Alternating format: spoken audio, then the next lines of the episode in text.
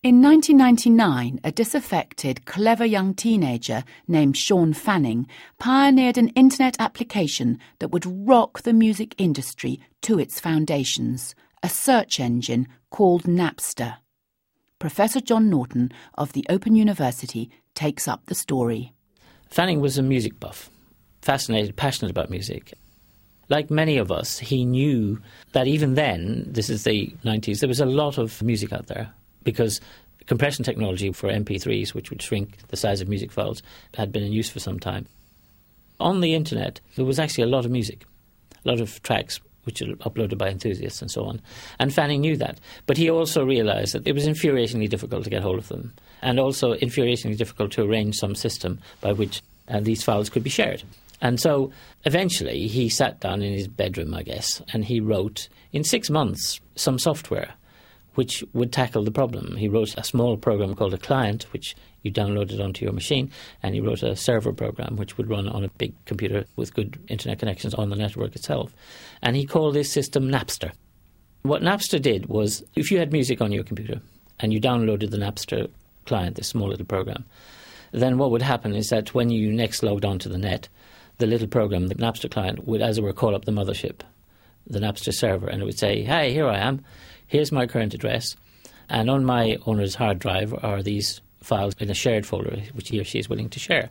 That was the first thing. So the server then logged this information. Here's this person online, this is current internet address, and here are the files they want to share. And that all goes into the database.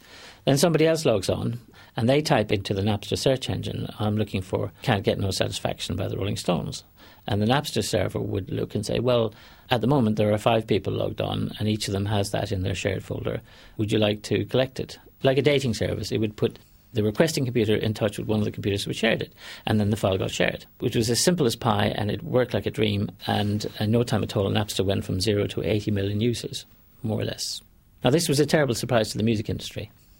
The reasons for that are very complex, and you probably need to be a psychiatrist to understand them. But what you need to remember is that music was digital from the early 1980s. The first CD player was marketed in Britain, I think, in 1982. From 1982, at any rate, music was digital. Record companies owned studios, artists created tracks, and those tracks were encoded in bits, ones and zeros, okay? And at the other end, consumers had CD players which took those bits and converted them back into sound. And the problem the industry has is how do we get our bits from the studio to the player at home? And the answer they came up with at the time, in the early 80s, was we're going to make plastic discs and we're going to burn these bit streams onto those discs, and then we're going to put a label on them, put the disc into a box that breaks, and then we're going to put the boxes into larger boxes, and then they're going to go into crates, and then they go on a truck, and they go to a warehouse, and then they go from the warehouse to the retailer, and the retailer takes the disc out of the boxes, and eventually the disc containing the bits gets to the consumer's player, and the player reads the bits and converts them back into music. That's the way they did it. That's the way they got bits from one place to the next. And that was fine at the time. There was no other solution to it. The problem was that eventually the internet came into being. And the thing about the internet is that it's a global machine which is designed to take bits from one place to the next and to do so without very much cost. So the music industry actually was presented with a technology that could have been its dream. It could have stripped most of its costs out because 50% of the costs of a CD go into distribution at a stroke. But for some reason, and this is where I say I think you need psychiatrists to understand it to some extent, the music industry ignored it. Now, the other thing that was significant here is that once you went into the business of making CDs, you're into the business of physical production. It's called shipping atoms to ship bits. And physical production has all kinds of economies of scale and diseconomies of scale. It's expensive. And what that meant was that it no longer became economic for the industry to supply single tracks.